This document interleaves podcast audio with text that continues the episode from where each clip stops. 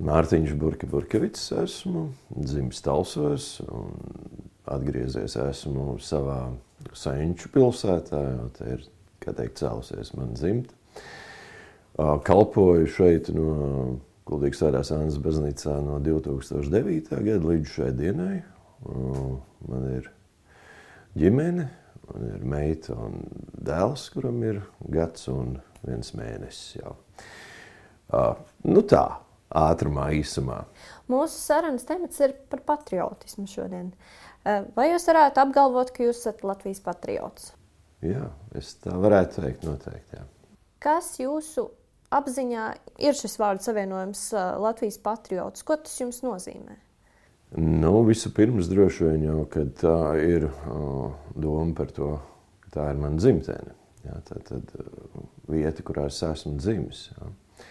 Um, Romiešiem bija teiciens, e, dzimtene, vai, vai dzimtene ir tur, kur es jūtos labi. Ja? Un, un patriotisms tādā, nu, varbūt šodienas izpratnē, nu, jautājums ir par to pamatu manā dzīvē. Ja? Kādā veidā es to tveru, redzu savā ikdienā, savās attiecībās, pie cilvēkiem, pie bērniem gal galā. Ja? Un, Nu, tādā, tādā kontekstā varbūt es tvēršu, kas ir patriotisms. Ja? Tas nav tikai karoks vai jā, nezinu, karoga lentīte pie sirds pielikt. Ja? Tā ir tomēr daudz dziļāka būtība. Ja? Tajā manas dzīves izpratnē, sapratnē, ko es daru, kā es rīkojos. Ja? Tas ir ikdienā ik uz soļa. Nu, tā tam būtu jābūt. Ja? Nu, jautājums ir par to, nu, kā es redzu savu dzīvi Ja, kas ir tās mērķis, kas tas saturs tajā dzīvē. Ja. Nu, patriotisms jau nav tikai tādi divi datumi uh, novembrī. Ja. Jo, kā mēs šodien sakām, patriotismu nedēļa. Ja. Tam būtu jābūt tādam ikdienišķam skatījumam un, un, un, un, un vērtību tādam sakopojumam. Ja. Šīs patriotiskās jūtas vai šī patriotiskā izpratne, no kurienes jūs prāt jūsos tā ir radusies? Tie iedīgļi, jo, protams, ir savos vecākos un vecākos. Un, nu, gal galā, nu, to, kā bērnībā, kā bērns tiek vests uz kādu mazpilsētu, un, un tu tiek vests uz, uz kapiem, un, un, un tur ir jāsako kapiņi. Tad tas jautājums, ko mēs šeit darām, un, tad ir stāsts par tavu ģimeni, par taviem vecākiem, kurus tu neesi redzējis, vecākiem. Un, Nu, no turienes veidojās tas, tā bāze, teiksim, tā, ja, kā es apzinu savu zemi, kā es apzinu savu ģimeni, kā es apzinu tās vērtības, kas manā ģimenē ir nākušas no. Nu, tas var būt tāds pirmais ieblieziens. Ja. Skola, ne, kurā tu mācies savu valodu, kurā tu mācies savas valsts vēsturi. Nu, manā laikā tā bija mazliet savādāka vēsture, jo pasaules tvērums. Ne, un, un jāsaka, ka nu, līdz kaut kādai no, piektai klasē, manuprāt, jā, tas varēja būt. Jā, ka, tas mans skatījums bija vareni plaša, mana dzimtā zeme, vai ne? Un, un viss, vis, kas tajā ietilpstoši ir šajā nu, dziesmā, vai ne? Kas bija krievu valodā. Un tad nāca atmodas laiks, kurā viss sagriežās kājām gaisā, un kad pēkšņi uh, sāc saprast, kas tev ir stāstīts iepriekš, Ja, nu, kaut kādā kontekstā arī par šo pašu kuldīgu, par šo vietu. Ne? Kad tev sastājās tā tāda mozaīka kopā, nu, kā tā, un, un, un tad ir šie jautājumi, ne, kas ir noticis. Tad tu sāc mācīties vēsturi, jau ja, pēc atmodas laika.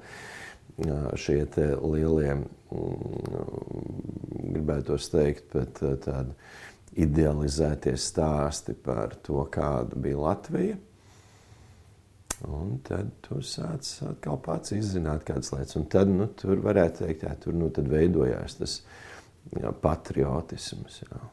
Tiekšanās uz tiem ideāliem. Varētu arī teikt tā, bet nu, principā tāda ideāla apzināšana savā dzīvē, jā, un tad nu, uzliec to mērķi, jā, to virzienu, kas tad ir tas, ko tu gribi piedzīvot, un kas ir tas, kāds ir tas piedzīvojums šodien, ne, un tad tur lobi ārā kaut kādas nianses, kas veidojās sabiedrībā, un kā sabiedrība šodien tver kādas lietas, ja tos pašus ideālus. Var uzdot jautājumu, kas šodienas sabiedrībā ir tas ideāls. Ja? Nu, Dienasčā dēsa leduskapī varbūt. Ja? Kas jūsuprāt ir? Tas, tas arī ir. Manuprāt, jā, nu, tas, tas varbūt tā mazliet neforši skan, jā, bet, nu, ja tā lielos vilcienos tomēr paietu cauri tam šodienas sabiedrības uzstādījumam un tām no, saucamajām komforta zonām, tad nenoliedzami. Ja, nu, tas uh, sekulārais ir svarīgs ja, nu, tādā varbūt ideālu izteiksmē. Uh, tiecies pēc kādām tādām lietām. Jā, bet nu, tie cēlie ideāli viņi kaut kur pakārtojās. Ne? Un tad, ja šīs, šie virzieni kaut kādā veidā kaut kur saplūst kopā, nu, tad var izsecināt, nu, kas tad ir tas svarīgais šodienas cilvēkam. Ja? Nu, nevienmēr tas ir skaisti. Jūs minējāt savu ģimeni, ka tur arī ir loma kā veidojas šis patriotisms. Jūsu dzīvē, kā tas ir bijis caur ģimeni? Jūs esat dzimis padomju laikā. Es esmu dzimis padomju laikā, un, protams, ka padomju laikā, kā jau varbūt ieminējos, ne, ir kādas lietas, kas bija absolūti nesaprotamas un neskaidras. Un, uh, nu, kaut vai par to pašu manas ģimenes stāstu, kas ir bijis kuldīgā. Ļoti daudz lietas man netika stāstīts. Nu, pārliecināts oktobrēns un vēlāk pionieris, un tu saproti, vai precīzāk sakot, man vecāki jau saprata, jo tu kaut ko pastāstīs vairāk, ka tas var tapt uh, nepareizi interpretēts, vai vēl nu, kā bērns tu neapzinājies, kādas lietas var runāt un kādas nevar runāt. Ja? Un tad, nu, sagādāt vecākiem kādas problēmas, un nu, to es varēju izdarīt piecās minūtēs diezgan ātri. Ja? Tāpēc daudzas lietas atmodas laikā nākot gaismā, ne, nu, saku, nu, tā mana pasaulīte apgriezās kājām gaisā. Ja? Pēkšņi tā, tas sarkanais kaklauts, kas katru rītu tā pagludināts un, un, un lolots, pēkšņi pārvērtās par kaut ko pretīgu, riebīgu, jā, kas prasījās pēc noņemšanas, saplēšanas jā, un aizmešanas. Nu, tāda bija tā mana varbūt, tā pārmaiņa jā, tajā visā notikuma gaitā, jā, ko jā, es pieļauju, ka šodienas pusaudzis īsti nespēja saprast. Jā. Nu, to ir grūti. No... Jautājums, vai tas ir jānodod kā tāda vērtība. Jā, bet, bet tā izpratne un, un sapratne par lietām viņa, viņa ir ļoti, ļoti ierobežota. Jā. Tajā sajūtu līmenī, jā, to, ko jā, mēs piedzīvojām. Un, un, nu, tā ir manas dzīves vērtība. Jāsaka, tā man bija brīnišķīgs fizikas skolotājs pamatskolām, tāds Werners Brāķers Talsos. Un, Un tad viņš teica, ka mēs esam laimīgi paudze, jo mēs esam piedzīvojuši ļoti īsā laika periodā ārkārtīgi lielas, radikālas pārmaiņas. Nu, tā ir kā vērtība, ja, jo tu spēj orientēties kaut kādā noteiktā pasaules tvērumā, kas šodien palīdz stabili stāvēt, ja, redzēt mērķi, ja, kas turpretī kādiem cilvēkiem ir liekts. Ja. Nu, vai tā ir Nu, jā, nu, vai tā ir kaut kāda ģimenes problēma, kas ir bijusi, kāpēc cilvēks šodien ir varbūt tik nestabils kaut kādās savās vērtībās, jā, vai mētājās uz, uz, uz, uz līdzenas vietas, vai nekā teikt, apgāžās. Vai tur ir kādas citas problēmas? Jā, nu, nespēja kritiski paskatīties lietām. Jā. Vai jūsu ģimenē un dzimtes vēsturē ir bijuši kaut kādi notikumi, par kuriem jūs esat uzzinājis un kas arī ir veidojis to attieksmi?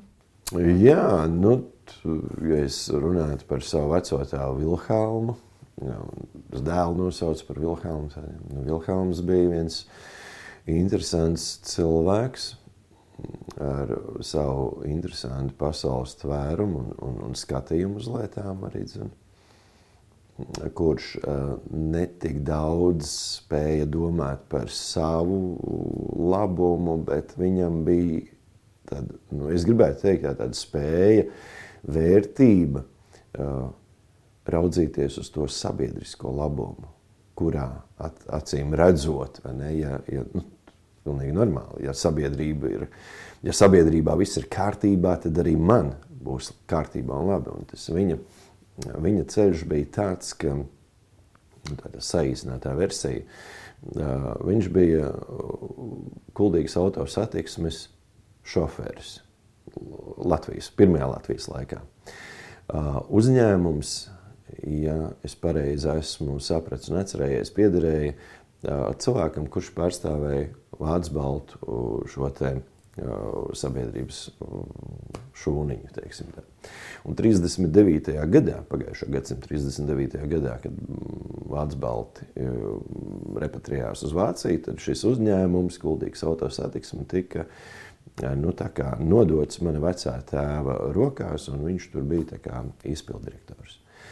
Un viņš bija tur uh, visu pirmo okupācijas gadu, Vācu okupācijas laiku viņš bija kā šī uzņēmuma vadītājs. Un, arī tātad, padomju otrās okupācijas sākumā. Arī, tas, ko es uzzināju, nu, skatoties bildes jā, mājās, un ka mans vecais tēvs, kur es nekad nebiju redzējis, tikai uz bildēm, viņš ir tā jocīgi saģērbts Viņam ir tāds uh, nu, melnbaltās bildes, tāds vatenis un, un, un milzīgi cimdi un, un, un ausaina galvā. Un, un fonā ir kaut kāda kokzāģēta, un, un, un tur ir mana omīte, un, un, un, un, un tēva māsa. Un, un, nu, ir kaut kāds, kaut kāds notikums. Nu, izrādās, ka vecais tēvs ir lēģerī.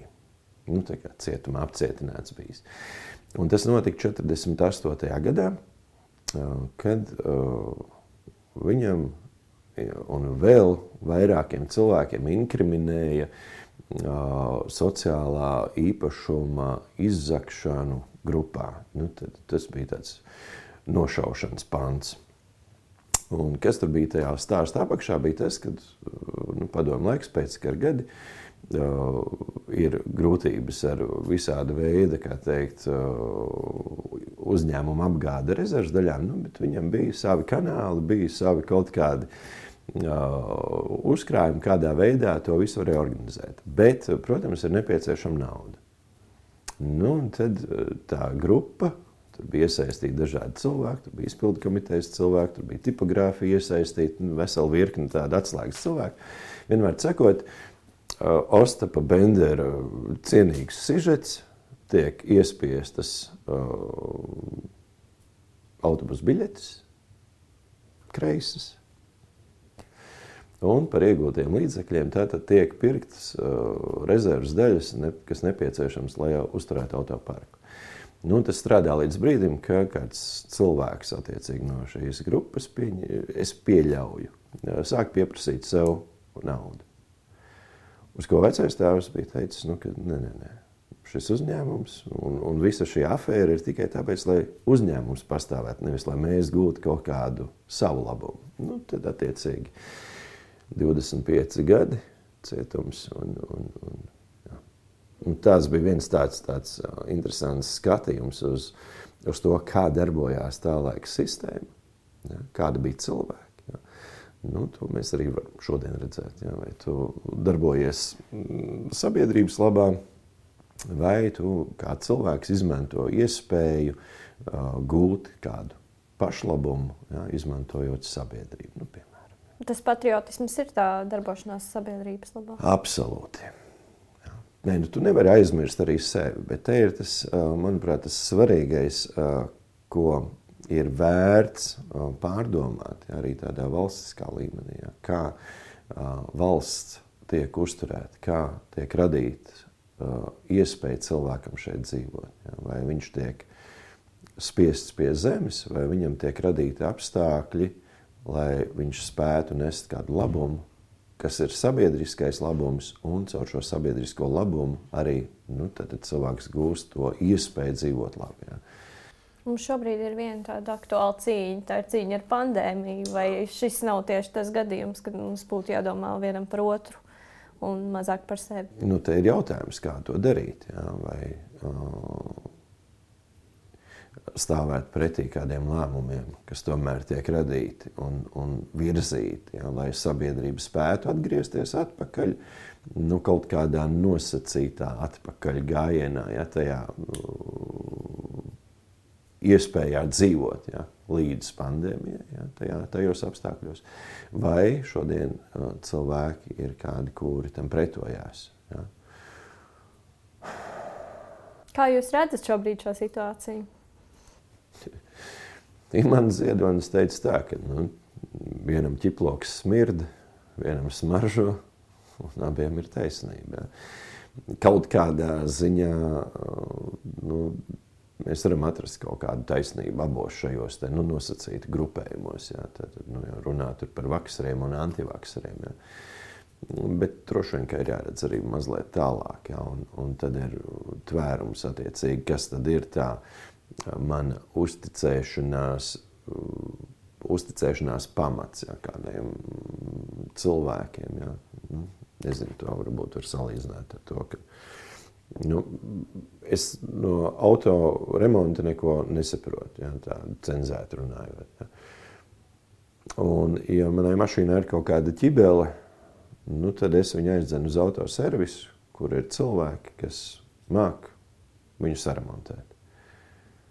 Tad, ja es neko no tā nesaprotu, tad es uzticos cilvēkam, kurš to ir mācījies darīt. Ja? Kāpēc?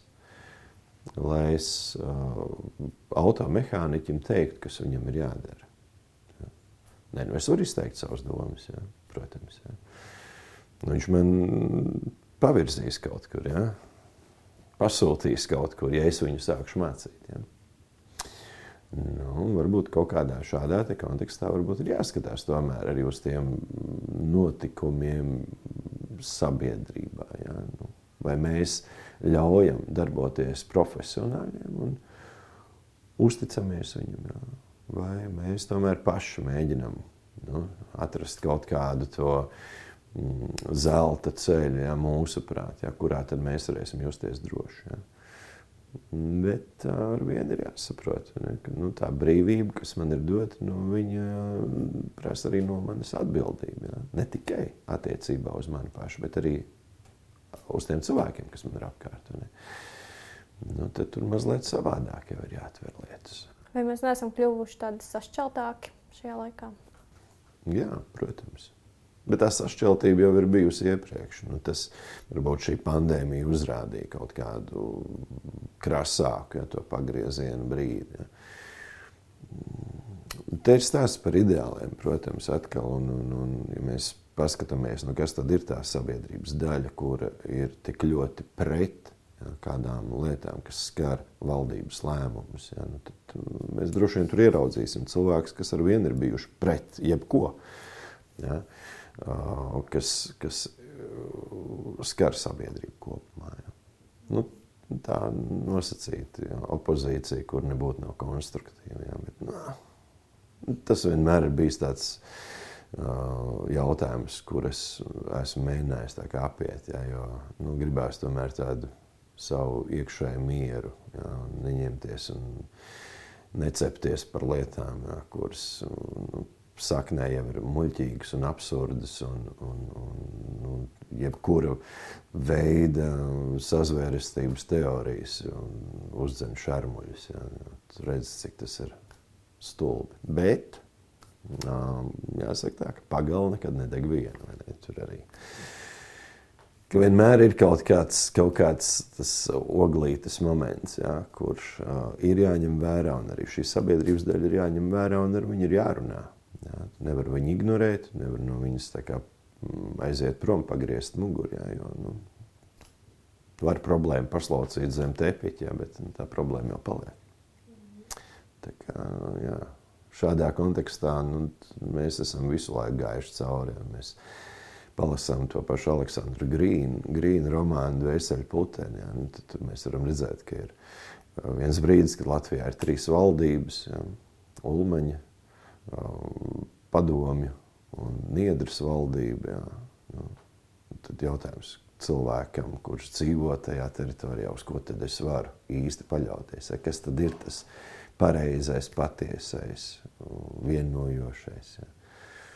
Es domāju, ka tā mūsu tautas daļa, kur dzīvoja nu, gadsimtu atpakaļ, nu, bija baisi liela tāda pārbaudījuma priekšā. Nu, ja mēs šodien salīdzinām, tad šķiet, ka varbūt pat ir vieglāk, ja, un tai pašā laikā atkal ir vesela virkne dažādu problēmu, ar ko tev ir jārēķinās. Un, mm, šobrīd bēgļu krīze ja, pie robežām, un, un, un, un tad ir šī pandēmija, un tad tas nu, sabiedrības šķēlums, ja, vieni, kas dzīvo un tiecās pēc ideāliem, vieniem, kuru ideāls ir absolūts komforts un pēc manis kaut vai grēku plūdi, ja, un tā tālāk. Nu, tas tā vienmēr pastāv. Atgriežoties pie šī patriotismu un tās patriotiskās izjūtas. Ja cilvēkam, teiksim, bērnībā un jaunībā nav šīs sajūtas bijis, viņš nejūtas īsti piederīgs, vai to var pieauguši cilvēka gados iegūt, kaut kādā veidā iemācīties? Vai, teiksim, cilvēks, kas ieradies no ārzemēm un apmeties dzīvi šeit, vai viņš var kļūt par Latvijas patriotu? Nu, droši vien. Nu, atkal ir jājautā, nu, tad, nu, kāds tad ir viņa mērķis jā, dzīvēm nu, galu galā, ja, nu, kā cilvēkam, vai viņš apzinās sev. Patriotisms ir tas, ka tu apzinājies savas saknes. Ja? ja tev nav šīs piederības, ja, nu, tad tu jau vari būt patriots tur, kur ir labi. Ja? Tu vari dzīvot Dubajā un, un, un, un būt absolūts patriots, ja, jo to tur ir labi. Un tas nebūtu nenozīmē, ka tu būsi Latvijas patriots, ja tu būsi tās zemes patriots. Ja. Kāpēc? Tāpēc, ka nu, tu atrodi sevi kaut kādu sasaisti ar to vietu, kurā tu esi, un tu tur sāc uh, iesakņoties. Ja. Es domāju, un es, tā ir mana pārliecība, ja tā ir savu sakņu apzināšana. Ja? Un tad mēs varam runāt par patriotismu. Ja? Man tā manas zemes sasaiste ar ka es atkal gribu atjaunot kaut ko. Jā. Tur ir virkni cilvēki, kas ir atgriezušies tieši tā. Kāpēc? Tāpēc, ka tā ir viņu sajūta. Jā, tā ir, nu, te man ir jābūt. Jā. Nu, mēs varētu runāt mazliet filozofiskāk, varbūt ne tā. Jā, tā savu sakņu apzināšana ir uh, nu, zināmā mērā pat atklāsme par to, jā, ka tā ir mana piederība. Un tā piederība pie kaut kādas noteiktas zemes. Ja? Tad viens ir caur saknēm, bet otrs ir, ja? kad tu esi piedzimis kā kaut kas. Ja? Latvijas. Ja. Manai mammai bija kāds astoņas nedēļas. Viņa bija astoņu nedēļu veca. Un viņas ģimene tika izsūtīta uz Sibīriju. Viņa par Latviju zināja tikai no nostāstiem. 49. gada 25. martā, kad izsūtīja prom, ne, tad, nu, tas bija uz mūžu. Viņa atgriezās Latvijā, ja nemaldos, tas bija 58. vai 59. 58. gads, jau viņai bija 9 gadi. Un viņa, tad, kad es viņai jautāju, nu, ko tu atceries no tā brauciena atpakaļ, viņa saka, neko īpaši. Bet viņa atcerās, ka iebraucot Latvijā, iebraucot mājās, un viņi teica, un tas bija ļoti zīmīgi, tie bija Jāņi. Viņi atcerās priežu smaržu. Tad cilvēkam, kurš ir dzimis Latvijā, bet visu to laiku līdz atgriešanās, ja, ir dzīvojis pilnīgi citā laika joslā, pilnīgi citā uh, pasaulē, ja, uh, viņi ir tikai dzirdējusi par to brīnumu zemi. Un tā, tas viņas atgriešanās moments jā, patiešām ir kaut kas nu, tāds, ko, ko tu vari jā, ieraudzīt, varbūt caur šo sakņu sajūtu. Jā. Tā ir tā īstā vieta. Jā. Nu, kad, bet tu dzīvoji, esi pilnīgi citur. Tev ir draugi citur. Ja? Tev ir nu, mājas, kuras tu sauc par mājām, pilnīgi citur. Un tu kā atraujies no tā nost, ne? tu atstāji visu tur tajā uh, Tomskas uh, apgabalā, jā. un tu brauc savu sāpņu zemi. Jā. Un tad tu to piedzīvo, jā. un tad Nu, kur tu vari justies vislabāk? Nu, tikai tur, kur ir tavas saknes, ja? nevis tur, kur tu esi pārstādīts. Varbūt, ja? Šis arī tāds notikums, kas uh, uz jūsu dzīvi ir atstājis tādu iespaidu. Protams, nu, neapšaubām. Ja? Nu, atkal, tas bija viens stāsts, ko es nezināju. Ja? To kontekstu, kā. Es zināju, ka manā mamma ir mācījusies Krievijā pirmajā klasītē skolā. Un, un tas vienam padomu laika bērnam bija tāds nu, beigais pačots. Jā, nu, ar to, es ar to lielījos, bet es nesapratu, nezināju to kontekstu. Jā, un, protams, kad uh, atnāc laikā, tad, kad tu uzzini daudz lietas, tu ieraugi visu. Ne, jā. Zemesardze noteikti arī ir vieta, kur mājo patriotisms visās tā izpausmēs. Kā jūs tur nokļuvāt? Kāds ir tas stāsts? Tas bija interesanti, jā. bet tas īsā versijā. Atkal, jā, 2013. gadā Kuldīgā notika Nacionālo bruņoto spēku parāde 4. maijā. Un Annas baznīcā bija jābūt dievkalpojumam, viņš arī notika, un, un, un tajā bija daudz karavīru. Un, jā, pirms tas notika, bija aizsardzības ministrs Ets Pabriks, bija atbraucis, un, un, un tā laika novada komandieris bija Mārtiņš Liberts, mēs tur runājām par to, kā tas viss varētu notikt šajā pašā telpā. Un, Un tad es vairs neatceros, vai Arts Pabriks man jautāja, vai Mārtiņš Liberts man jautāja, kāpēc kāpēc es neesmu zemesardzē. Un tad es jums stāstīju vienu stāstu. 2002. gadā es uh, aizgāju uz rekrutēšanas centru un, un, un pieteicos bruņoto spēku virzienā gribēju studēt uh, aizsardzības akadēmijā tajā laikā. Un, Un tur bija vesela virkne tādu pārbaudījumu, kas bija jāiztur. To es izturēju, bet man izgāza uh, medicīniski. Tur bija tāda viena problēma ar rokām un, un, un eksēmu. Tad tur bija tāds tāds neliels kašķis ar komisijas vadītāju. Bet es to viņiem ātri izstāstīju, un viņi to nosmējās. Viņi teica, nē, nē, startē tik zemesardzē, un viss būs kārtībā. Jā, tad no 2013. gada es esmu zemesardzē kā zemesargs, un, ja nemaldos, no 2017. gada jau es esmu kā kapelāns, un šobrīd jau kā brigādes kapelāns, kurš pilda attiecīgi kapelāna funkcijas. Bet, ja vajag, es varu arī izšaut. Kādas mācības jūs esat guvis dienot zemesardzē un ko tas jums ir devis? Mācības, nu, tas vairāk varbūt ir pastiprinājis to atbildības sajūtu ja, pret sabiedrību. Ja. Tu tomēr esi no sabiedrības. Ja. Tava atbildības sajūta attiecībā uz to, kā zemesardze ir mainījusies un kāds ir tās nu, kaut vai materiāla, materiālais ekipējums šobrīd, ja viņš ir audzis, ja, tas nav nācis no kaut kādas tukšas vietas, ja, tas nācis no valsts budžeta. Nu, kaut kā tādās kategorijās domājot, tad, tad atbildība pret sabiedrību ar to, ko tu dari. Atbildība par tavām izdarībām, ja, un, un, un, un, un tavu kaut kādu kā cilvēku attieksmi pret lietām. Ja. Nu, tas vairāk ir pieaudzējis klāt to to, jā, šu, tieši šo momentu. Jā, ja man tā ir jāanalizē, tā ir atbildība par. Un to es arī mēģinu kādreiz džekiem teikt. Jā, nu, nu, kaut vai savu attieksmi pret lietām, vai, vai to, ko tu runā, saki skaļi, nezinu, pārpublicē. Jā, nu, mēģināt tvert visas šīs lietas kopumā. Ja, varbūt tieši tas ir tas, ko atkal tā ļoti egoistiski esmu tvēris no, Bet, ja tā praktiski, ja, nu, tad uh, pirmā lieta, kas uh, tā baigi ir iesēdusies iekšā atmiņā, ir pamatapmācība, kur viens no instruktoriem teica fantastisks vārdus. To es ar šeit atkārtoju. Ja, ka vienība ir tik stipra, cik stiprs ir tās vājākais posms. Ja? Nu, tad, ja to pārmetam uz sabiedrību, tad mēs arī redzam, ka varbūt sabiedrība atrast tos vājuma posmus, ja, un kā mēs viņus varam stiprināt. Ja. Kas ir tās lietas, kā mēs viņus varam sakārtot, lai nu, tā sabiedrība būtu tāda pozitīva monolīta. Ja. Viņa nevarētu būt sašķelta. Nu, varbūt tieši tā ir tā viena no mācībām. Ja. Kapelāna darbs zemesardzē. Kāds ir šis darbs?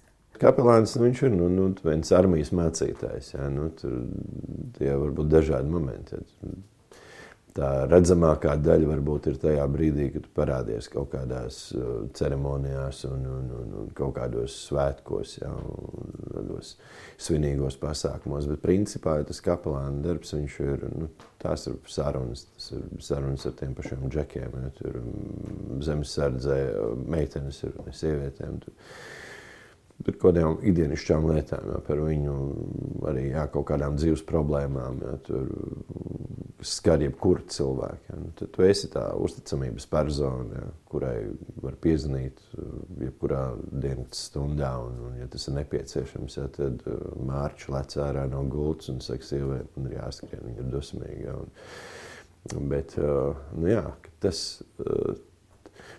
tu, kapelāns ir tas cilvēks, ar kuru nu, ir labi. Ja, ja, ja tas karavīrs viņu tver kā savu uzticamības personu, ka tu vari izrunāt. Ja. Un kaut kādas lietas ir svarīgas un būtiskas, lai tu kā karavīrs spētu pildīt arī savu primāro funkciju. Ja, bet, nu, lai tas tiktu darīts, ja, tad viņam ir jābūt kaut kādam mieram. Ja. Tur kaut kāda atbildes sniedz, kaut kādu nezinu, risinājumu kaut kādām lietām. Un, kas nav tikai garīgas, protams, ja, tās ir no, sadzīviskas lietas, kādreiz, ja, ar kurām ir jātiek galā. Ja. Grūts darbs. Nu, kā jebkurš darbs, viņš prasa kaut kādu savu nu, nodošanos. Ja, nu. Tas, tā grūtība varbūt vairāk ir ne, ne, ne man pašam, bet tiem cilvēkiem, kas man ir blakus. Ja, vispirms sievai. Ja, nu, tas ir skarbi. Ja.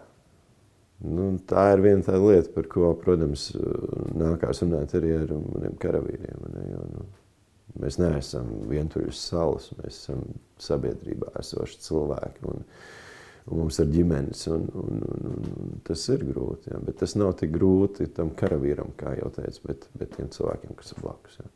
Šajā kapelāna darbā noteikti ir šis patriotisma aspekts visu laiku klāt esošs. Bet vai arī parastos dievkalpojumos tas parādās kaut kādā aspektā? Nu, es esmu baigais egoists. Es teikšu tā, jā. Nu, tas, ko es runāju, es runāju sev. Jā. Nu, tā. Tas ir sprediķis, tad, tad, tad es viņu saku sev. Jā.